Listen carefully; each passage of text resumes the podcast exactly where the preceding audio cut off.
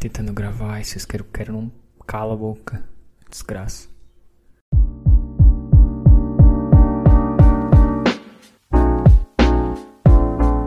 Finalmente, mais um episódio do The Pizer. Sejam bem-vindos, eu sou o Patrick, como estão? Eu estou bem, é uma tarde agradável de domingo, eu estou gravando esse episódio. É, alguns amigos têm me perguntado, ai, ah, quando vai ser episódio novo? E eu falava, ah, só, já tem roteiro, já tem roteiro. É, só que só faltava vergonha na cara para sentar e gravar, né? Mas aqui estou eu. Bem, com esse título um tanto clickbait, eu acho que o Ei Nerd ficaria com inveja desse clickbait. É, não, é só bait, né? Porque clique não tem, porque é um podcast. Mas, é, antes né, de ir direto ao ponto, eu gostaria de fazer algumas explicações. É, nesse episódio aqui eu não vou fazer uma militância, não vou levantar bandeiras ou gritar This is the Revolution, que nem Blackpink faz, mas é, só vou compartilhar algumas experiências que eu tive relacionadas a esse assunto. Porque eu nunca sofri racismo, essa era uma frase que eu sempre falava durante a minha adolescência, porque o que, que eu entendia como racismo? Quando alguém era extremamente grosseiro ou desferia ataques verbais ou até mesmo físicos com uma pessoa que era negra, né? Pelo fato de ela ser, ser negra. E como nunca tinha acontecido isso comigo, eu fiquei tipo, ok, nunca sofri isso. Mas, conforme a gente vai ficando mais velho, a gente vai revisitando algumas situações e vai vivenciando algumas situações de, novamente, que a gente percebe, não, isso aqui é racismo. Não, isso aqui foi por conta da minha cor. Então eu vou compartilhar essas experiências, mas não num tom de crítica, mas sim mais de uma reflexão mesmo em como isso me afetou e o que, que eu fiz para poder melhorar essa situação. Até o ano passado eu ia fazer alguns tweets a respeito disso, só que o Twitter não é o melhor lugar para falar isso, né? Tem um amigo meu, muito obrigado, Nathan, é, me impediu de postar os tweets, mas foi engraçado que depois ele, ele vivenciou comigo uma situação racista, ele mandou mensagem assim, cara, vai lá e coloca aqueles tweets porque tá ridículo. Mas ok, aqui eu vou, vou poder explanar melhor o assunto é, de uma maneira até um pouco mais madura do que eu ia fazer no passado. Essas ideias eu já tenho há muito tempo tempo, antes mesmo de eu ter um podcast, né, né, de entrar nesse mundo, antes mesmo do movimento Black Lives Matter, né? Então não tem relação a nenhum movimento social, é apenas a minha opinião e vivências, né, de uma maneira, vou tentar contar de uma maneira descontraída aqui.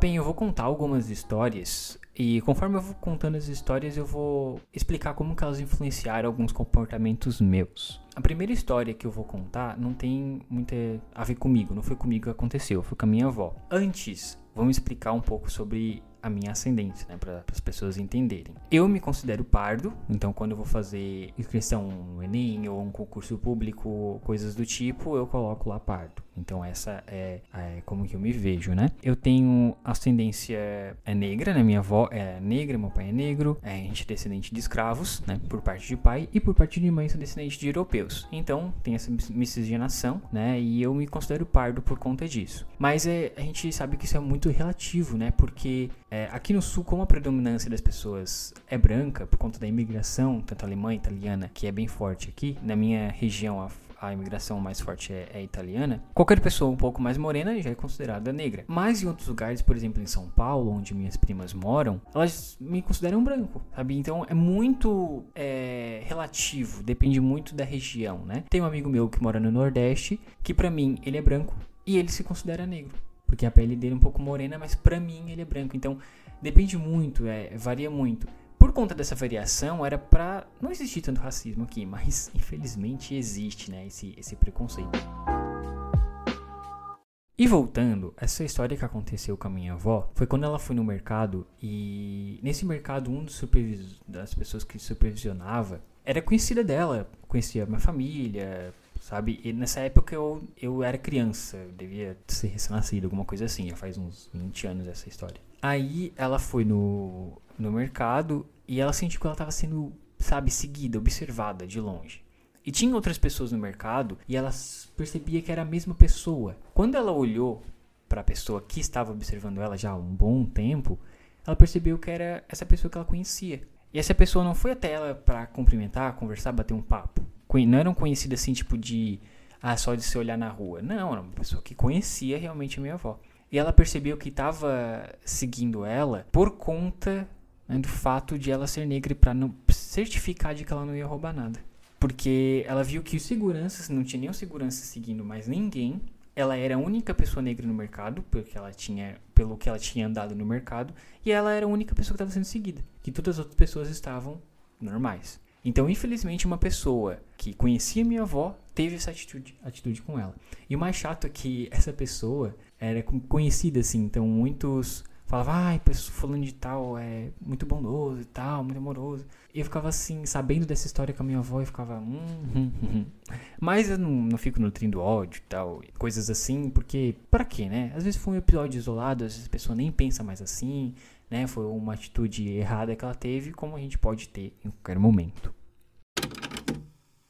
Uma outra situação que aconteceu comigo, eu acho que foi a mais verbal assim em questão de racismo que eu que foi direcionado a mim. É, eu tava saindo de casa de bike, eu tava tava muito frio e eu tava com o moletom e o capuz, eu tinha colocado o capuz. E eu saí andando normal e eu escutei alguém lá no fundo chamando: "Oh, oh, fulano, oh, lá no fundo aquela voz e eu ignorei e continuei indo. Achei que era alguém na rua conversando, alguma coisa assim. Virei a esquina e essa voz continuava, sabe? Eu percebi que quanto mais longe eu ia, essa voz continuava no mesmo volume. Então eu percebi, não, essa pessoa tá indo atrás de mim. Eu parei e vi realmente um homem correndo, indo atrás de mim, e, e, e meio que atrás dele uma criança. Aí ele chegou assim e falou: Ô pretinho, essa bike aí da onde? Aí eu respondi: É, é minha. Ah, não, tá de brincadeira, né, ninguém? Essa, essa bike é do meu filho. Eu falei, não. Daí ele falou, ah, tu vem roubar e acho que vai sair assim? Aí eu falei que não, não. E daí eu, nesse momento eu tirei o capuz e falei, não, essa bike é minha. E ele começou a xingar um monte, me xingar, me xingar e vários termos racistas e começou a vir para cima de mim. Quando eu percebi que ele tava vindo para cima de mim, eu levantei a voz e falei: "Calma, calma, eu moro aqui, eu moro aqui na rua, sou filho de fulano, eu moro no final da sua rua". Nesse momento ele parou e se tocou, tipo, olhou para mim mesmo assim e reconheceu, ele desarmou total, ele ficou totalmente sem graça, constrangido. E aí ele falou: "Ah, desculpa, essa bike, o meu filho tem uma igual". E realmente eu já tinha visto a bike do filho dele é igual à minha, e ele percebeu algumas diferenças nas duas e pediu desculpa e tal. Só que eu percebi que ele ficou sem graça não pelo fato de ele ter só confundido a bike. Foi pelo fato de eu ter várias vezes falado que não era eu, e ele ter usado termos é, racistas para me ofender e tentar quase me agredir para tirar a bike de mim. Então ele ficou muito é, desconcertado naquele momento e ele pediu desculpa e saiu embora e eu segui em frente eu tava tremendo, fiquei gelado, tremendo. Eu fui, eu não lembro para onde que eu tava indo, mas eu fui a outro lugar e eu voltei para casa tremendo, assim, com aquela situação. Na época, eu não refleti muito a respeito. Eu só achei que era uma coisa que tinha acontecido normal, né? Porque eu estava usando um capuz. E eu comecei a sair de casa é, sem usar nada na cabeça. Sempre com o meu rosto à mostra. Mesmo que estivesse muito frio. Porque eu fiquei com medo, ai, vai que eu sou confundindo com alguém que tá roubando a bike. Então, tipo, as pessoas vão olhar para mim, pra minha feição e vai saber que eu não tô roubando nada. Então eu comecei a ter essa atitude por conta daquele episódio. E eu não percebia isso. Depois de um tempão que eu fui me tocar, que eu comecei a, a me preocupar e não ser confundido com um ladrão depois desse, desse ocorrido. E na rua de casa, e eu pensei também, ainda bem que eu tava na rua de casa.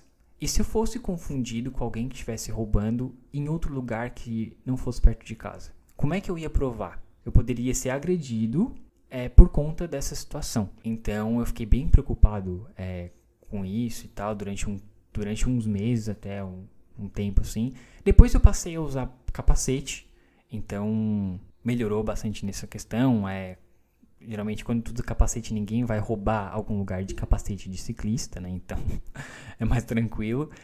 É, e, gente, se vocês forem andar de bike, sempre usem capacete, tá? Consciência, bota a mão na consciência e usem capacete. Que, não importa se vai na, na padaria da esquina, botem capacete, ok? Combinado? Valeu.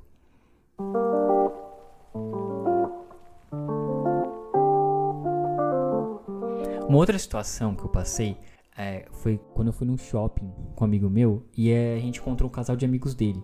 E eu conhecia o homem, que eu já tinha, eu tinha que enviar uns documentos para ele, eu tinha enviado uns documentos para ele no WhatsApp e eu conhecia só de vista, ali eu tava conhecendo pessoalmente. Aí um amigo me apresentou para eles e eu falei: "Ah, eu te conheço, eu te enviei tal coisa no WhatsApp tal dele".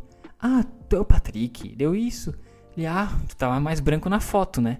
E ele e a esposa começaram a rir. Eu fiquei muito constrangido com aquele comentário. Eu olhei pro meu amigo, meu amigo abaixou a cabeça, com vergonha da situação.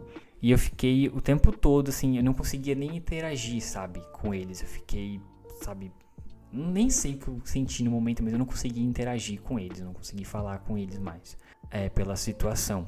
E daí no mesmo dia eu fiz um tweet a respeito e falei: Meu Deus, hoje eu fui no shopping e contei a situação, pá.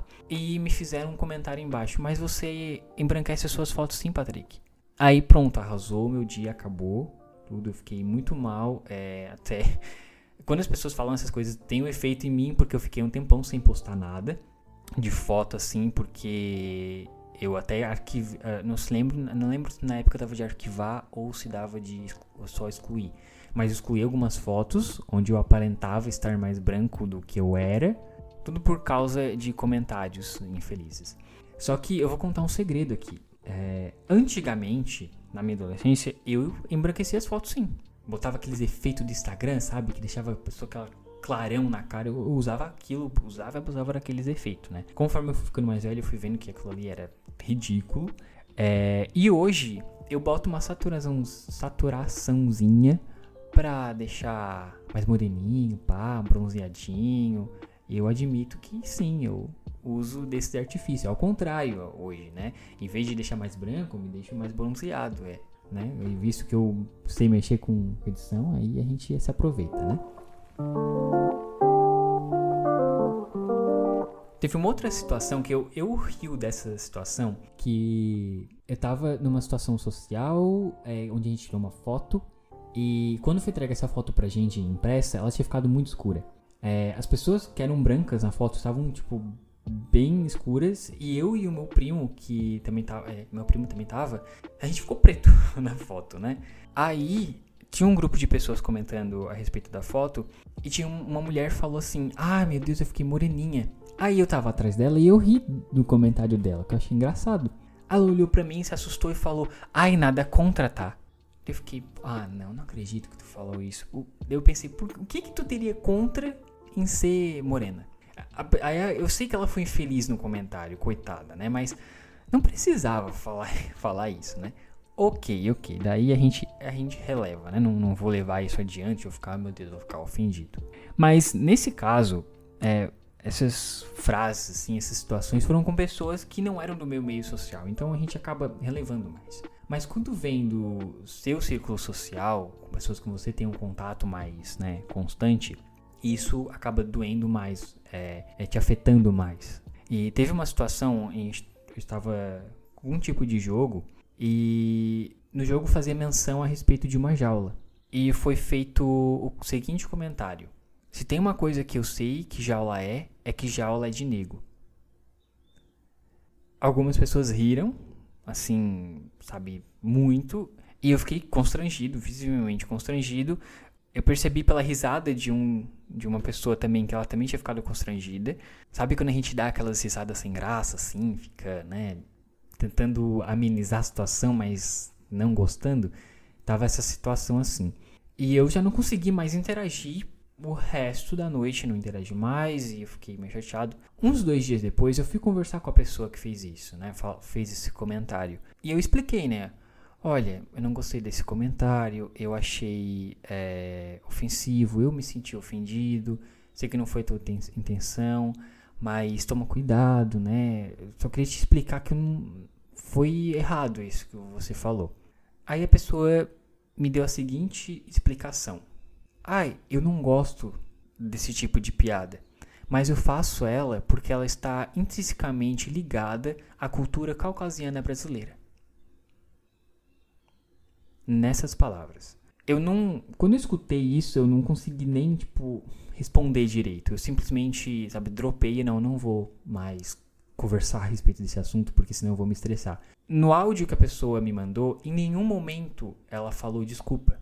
E era só o que precisava era só falar: Desculpa, Patrick, foi errado, eu é, não vou fazer mais. Meu Deus, eu ia esquecer e nunca mais ia lembrar desse assunto. E eu não vou ligar depois mais, né? Só que, qual foi minha atitude? Será que eu parei de falar com a pessoa? Não. Gente, A gente tem que botar a mão na consciência às vezes que por mais que as pessoas façam coisas pra gente que pode soar preconceituosa ou que ofendam a gente, a gente tem que pensar também que muitas vezes, inúmeras vezes, a gente também já falou coisas preconceituosas ou ofensivas para outros. E às vezes a gente nem pediu desculpas. Às vezes a gente ofendeu alguém e a gente nem sabe que a gente ofendeu essa pessoa.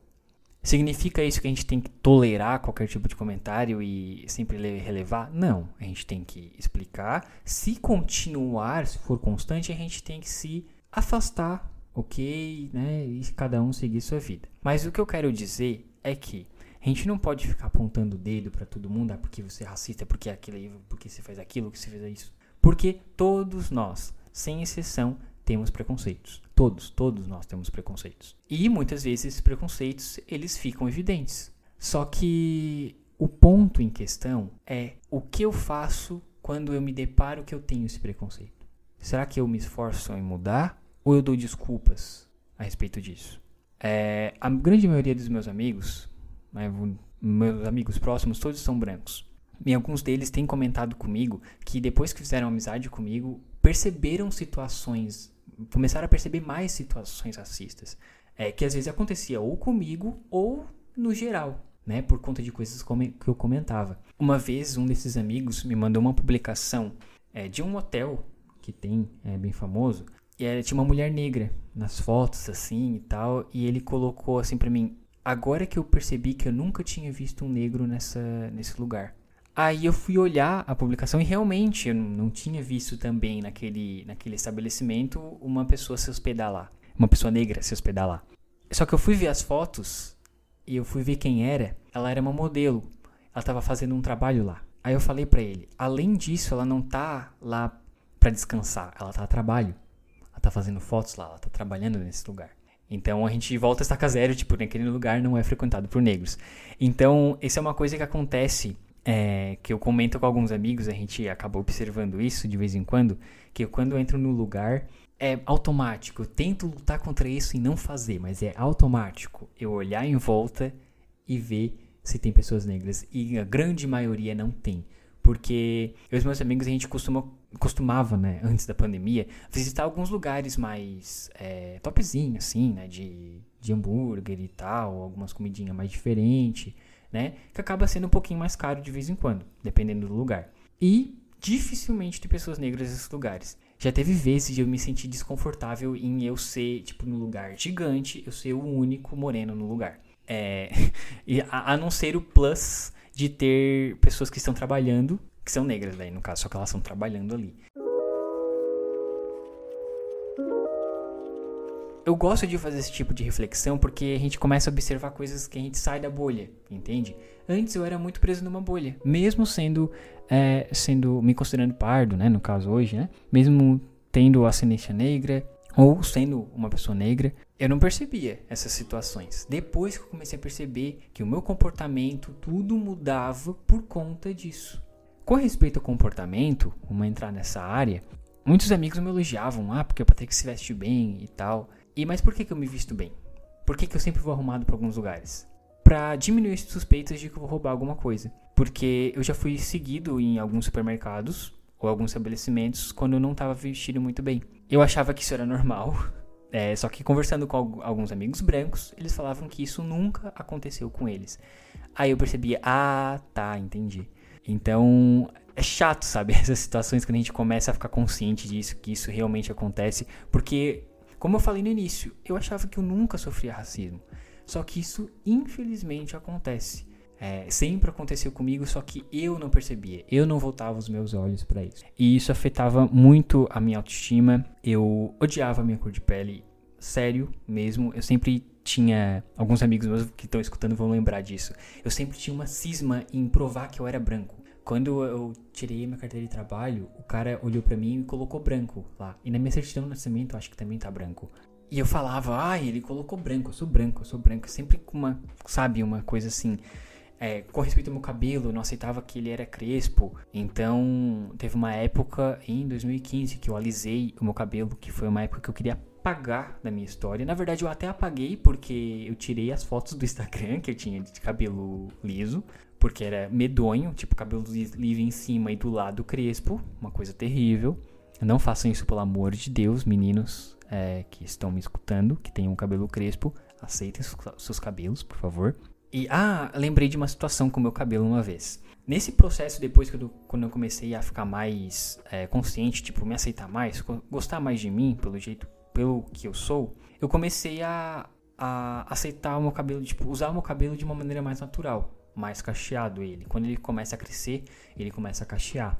E aí, numa situação, eu tava com cara de sono quando eu cheguei no lugar e eu deixei meu cabelo natural. Eu só pentei ele, mas deixei cache... meio cacheado.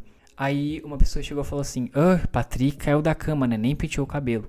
Daí eu olhei assim pra pessoa e eu pensei: Não, esse aqui é meu cabelo natural. Tipo, ele tá penteado, mas ele é natural. Daí voltou a insegurança de novo. Eu comecei a sempre passar secador para deixar ele mais liso, para evitar um comentário do tipo. É, depois eu consegui me desvencilhar disso de novo e passei a usar ele mais natural. Daqui a pouco vai fazer cerca de um ano em que eu não passo secador sempre nele. Só de vez em quando, quando eu quero mudar, aí eu passo secador. Mas o fato de você aceitar uma coisa em você te ajuda muito. É sério mesmo. Porque. Ah, é até vergonhoso falar isso. Eu usava shampoo de cabelo liso pra ver se alisava. Tipo.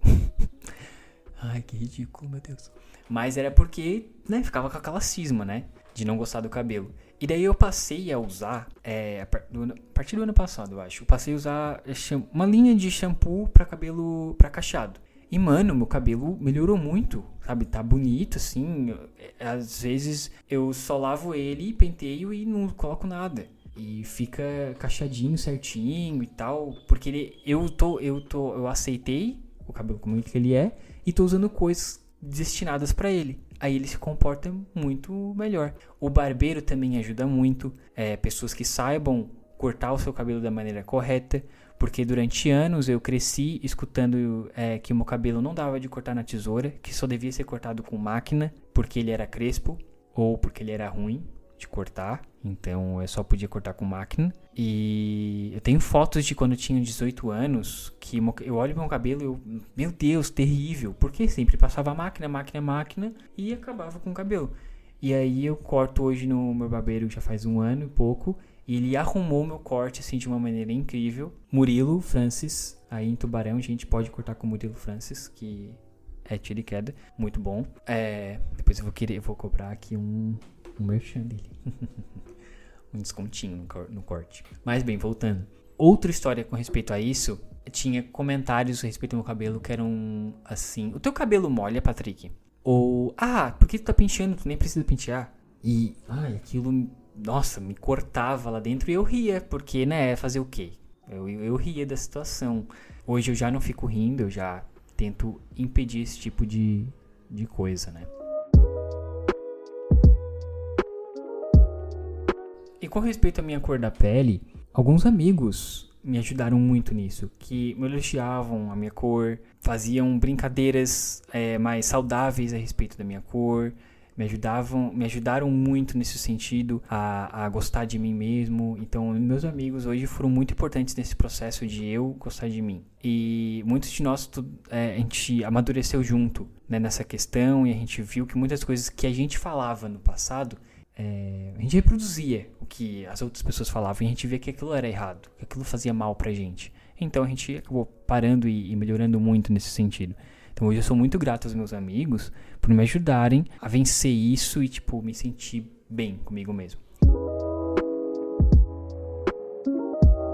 Ah, teve uma história que eu esqueci de, de comentar. A Duda, uma das participantes do podcast Estéreo do meu amigo Nathan, e namorada do Nathan, ela comentou comigo algumas coisas que ela disse que quando ela se tornou minha amiga, ela começou a perceber situações de racismo que ela observava que eu passava e ela começou a ver como isso era realmente comum.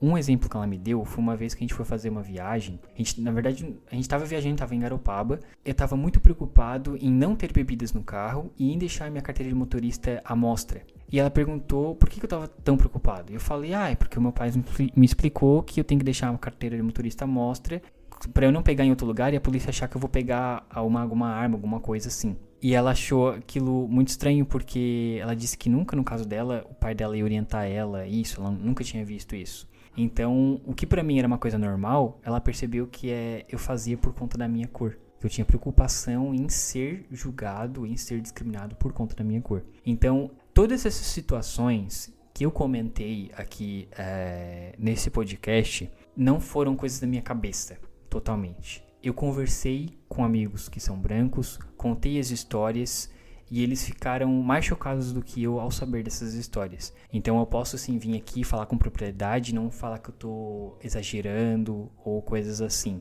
porque são coisas reais, gente, que acontecem. Mas eu não posso sair apontando é, dedo para todo mundo, como eu falei, todos nós temos preconceitos. Eu acho injusto eu vir aqui falar que ah, eu sou inocente, eu eu sou uma vítima. Não. Eu tenho muito o que melhorar, tenho consciência de áreas em que eu preciso melhorar, em que eu fui preconceituoso em outras maneiras, sabe, em comentários. Só que eu acho que a gente tem que distinguir a hora certa de falar certas coisas e a, né, e a hora de ficar calado também. Né? E o que dizer, até que ponto dizer, até que ponto fazer aquela brincadeira. É um processo que pode levar um tempo, pode levar meses, anos, até a gente conseguir aprender bem. E, gente, pode levar mil anos ou eternidade. Não, eternidade não, mais uns mil anos todo mundo sabe que vai levar. Então, são coisas, pequenos pontos que a gente pode melhorar a cada dia no nosso círculo social, né? A sociedade, como geral, a gente não vai mudar nunca, todo mundo sabe disso. Mas no nosso convívio no dia a dia, a gente pode se tornar cada vez mais uma pessoa agradável. Eu tento, eu tento, mas a gente está no caminho, né?